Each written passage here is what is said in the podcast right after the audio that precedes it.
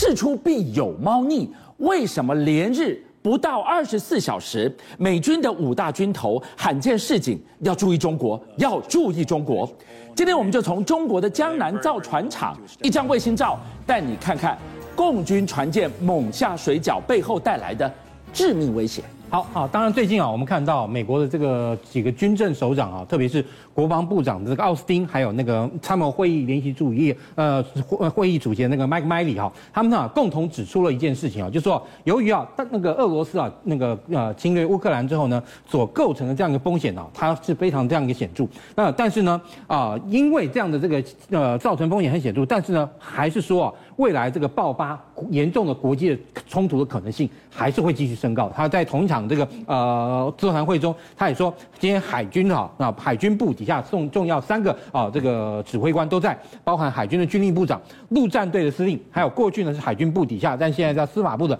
Coast Guard 美国海岸防卫队的那个司令呢，都指出啊，啊大陆啊是要未来美国要在西太平洋地区地区非常注意的这样一个现象。孝玮，五大军头相隔不到二十四小时提出同样的示警。注意中国，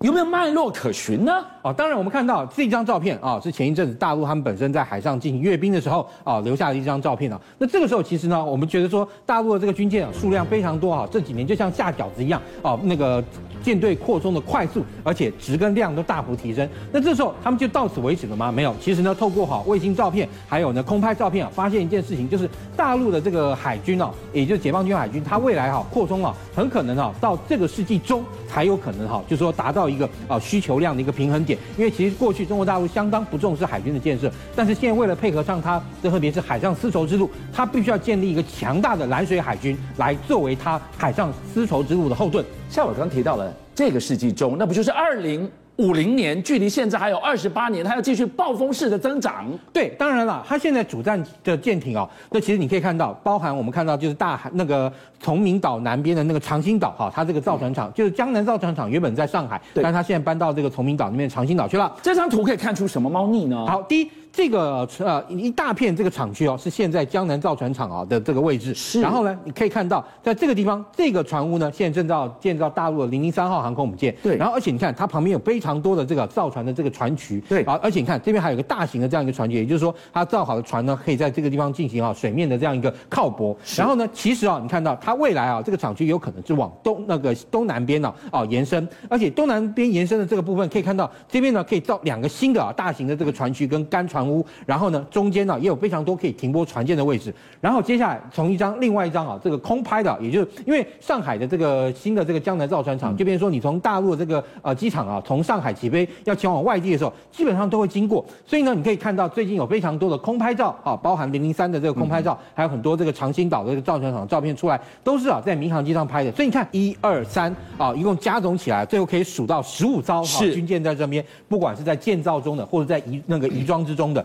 啊，而且呢。这些建造跟移装中的这些军舰呢，啊，包含像零五二 D，好，还有包含零五五的大型驱逐舰等等，非常多艘。而且呢，其实我们看到接下来哈，中国大陆还透露了一些啊，呃，照片。当然，这些照片有些是关系，有些是网民拍到，就贴在这个微博、微信上面的。是。那这更可以看到，未来中国大陆啊，这个歼三十五战机啊，因为我们看到它的这个上面这张照片啊，大概是 FC 三十一的这个第二代，然后呢，下面是它的第三代。可以看到很明显的这个变化。第一，它的发动机换换成了一个叫涡扇十九，涡扇十九就是大陆他们自己研发，大概差不多两万两千磅等级的这样一个发动机。嗯、那这个发动机主要是干嘛呢？如果用来搭配哈，歼歼三十五这样中等啊，或者说中大型的这样一个舰载机，是。它呢，因为如果说哈没有用到像那个呃歼十五那么大的哈，要用到涡扇十这样的一个发动机的话，基本上来讲，它要一个比涡扇十小。啊，就但推力呢相对来说也小一些，但是对于它的整个舰载机的这个运作来讲，因为歼十五来说，其实是一个非常大且非常重的这个舰载机。那如果说啊，造了一款有两颗两万两千磅大那个推力等级的发动机，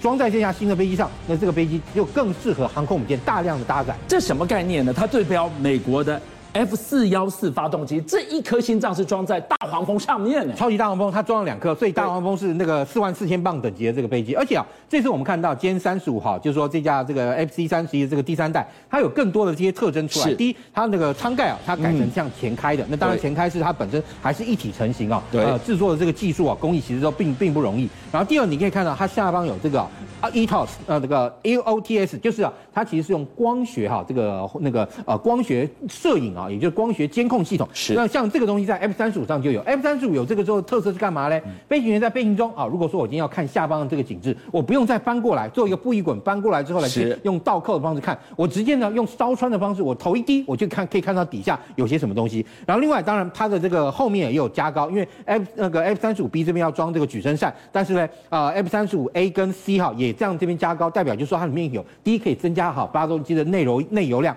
第二呢也可以增加电子舱。其实最重重要是这个弹射的这个拖杆。这个弹射拖杆装在上面之后呢，其实因为我们看到零零三现在已经装了三条弹射导轨，当然到底是蒸汽还是电磁，没有人知道。但是咸性是电磁啊，但是你加了这个电磁的弹射导导轨之后，你这个战机上也要有这个弹射的这个拖杆，那这时候它成为舰载机的可能性就可以说是百分之百可以确定了。改名歼三十五，对标 F 三十五，但是它拥有超级大黄蜂的心脏，F 三十五的衍生，还有。它的拳头绝对不能忽略啊！对，也就是说，像这个战机来说啊，大陆它现在来说，它的这个空对空的机载武器，例如说，它现在最厉害的啊，叫做霹雳十五空对空飞弹，嗯、对不对？霹雳十五去年在这个珠海航空展上展出啊，要这个专供外销的霹雳十五外销型呢，射程都有一百四十九公里了。那如果说以中国大陆它的本身呢，内解放军自用的跟这个外销的哦，那个会有一段的这个性能差距，外销一定是简简装版嘛，或性能这个呃降级版，那它都有一百四十九公里，也就是说，兼那个目前呢，这个霹雳十五的射程到两百公里是可信的。嗯，所以看到了共军它整个下水饺，哎。一直还要下二十四年、二十八年到二零五零年才会停止。面对这样的一个突袭跟崛起，国军怎么样来自我防护呢？好，因为有国防部他们最新的这个报告是说什么呢？要因应当前啊区域情势与严严峻的这个敌情威胁，所以呢训练呢要结合战备，然后达到立即应变跟立即应战。在这个情况下，我们空陆军、海军跟空军啊都有一些新的作为。例如说，像陆军来讲，还有这些战甲炮车啊，其实最近大家有没有发现，在路上开开车，哎，可能一个月都会碰到一些啊战甲车在路上跑来跑去，干嘛呢？他们现在要求战甲炮车啊或者装甲运兵车等等啊，每个月要能够机动训练六小时，然后以排跟连为单位啊，然后进行这个呃各种专精的实战演练，也就是车子啊要出来跑，实际在路上跑，跑到各个你可能啊执行任务所需要的这个地方，每个月要六个小时。另外海军的话呀，那有那个那个新型的这个作战舰艇呢，要跟啊前舰还有哈跟在我们那个北边啊，台湾北边南边啊，要实执那执行啊海空截击的这样一个演练。是。那空军的话，其实啊基本上除了新那个新购跟升级的 F 十六战机啊，那东南西南空域这个飞那个飞行训练要把它常态化。为什么要往东南去加强呢？因为东南本身其实我们看到它相对来说啊，第一它其实离好未来这个大陆的这个空域比较远，对，也就是我们在这边好做出各种的这个战术训练的话，比较不容易被大陆哈他们透过远程的这个监控系统看到我们在做什么。而且他们最近是不是越来越多频率绕到我们东南？所以呢，我们到东南这个地方呢也好，对于哈就是说大陆的这个军机现在也经常三不五时的会越过哈这个鹅銮鼻到这个巴士海峡，一直到那个兰屿的这个呃东南部，所以这个也是我们在这个区啊进行更多演训的一个重要原因。嗯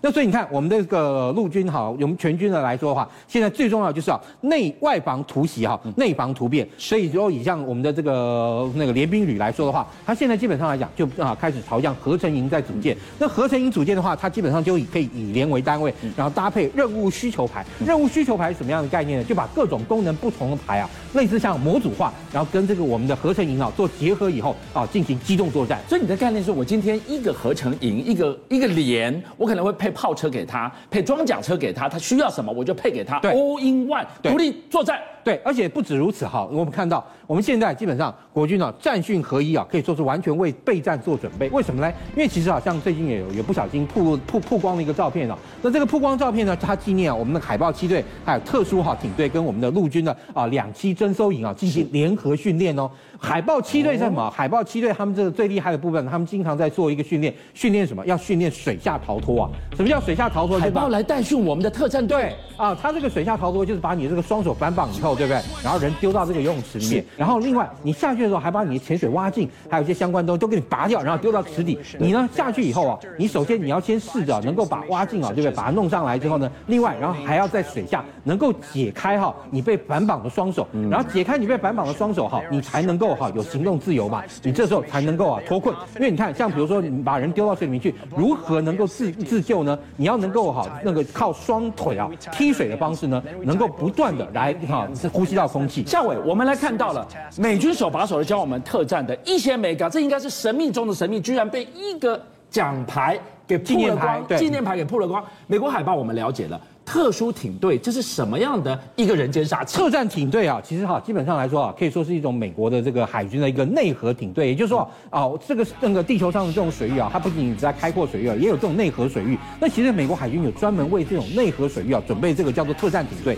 那这个特战艇队其实上那个一艘艇啊，上面大概六六七个人为主啊。那这六七个人，他其实不仅仅只有重火力哦，他上面人也要经过非常精实的训练啊，可以进行包含在海上啊进行啊这种啊这个海上监控，还有你看像河岸啊这样一个呃。一那个火力压制的任务，正好他们之前曾经啊有一次到哪里呢？到哥伦比亚，因为去进行了一些反毒的这样一个任务，然后进到一个内河水域中，结果你知道吗？好死不死碰到该地的这个武装分子啊，然后一百五十几个人哦，团团把他们围住。他们其实只有五六个人了，因为一艘艇队上面那个艇的人上不可能太多嘛。死定了吧他们？对，哎，但，对不起，没有。那因为我们第一讲啊，这个特战艇队的艇本身火力就非常强大。火力非常强大之外呢，另外他们每每个人呢、啊、又经过、啊、这种特战的化的这样一个训练，因此啊，他们被这些啊那个武装分子包围以后呢，然后利用他们的这个艇上的装备，跟啊这些武装分子啊啊那个民兵啊进行啊这个火力的这个交锋跟攻击之后呢，他们嘛把这些一百五十几个人的这个敌军对不对，打死了大概差不多三分之一，太强了。对，然后呢自己哈、啊、只付出一个人受伤的这样一个代价。像我这么一讲，我我猛想起一段画面，之前观众可能有一点印象，我们大家播给你看。契努克直升机，对，空降。整个想定跟作为，哎，让我觉得看到他们的影子，哎，哎，对，其实这也是啊，我们的这个特战部队，它透过包含跟契努克直升机啊，也就是说，今天你要如何进行河川突击，也就是当你的这个特战部队要进行一些特种侦察任务的时候，那这时候呢，你契努克直升机把你的那个那个抽突击艇带带来以后，然后利用尾门把这个尾巴打开，然后呢就把突击艇啊直接丢到那个湖里面，然后呢人员就直接下水，然后下水跟这个艇啊突击快那个快艇相结合，邀请您一起加入五七报新闻会员，跟俊相一起挖真相。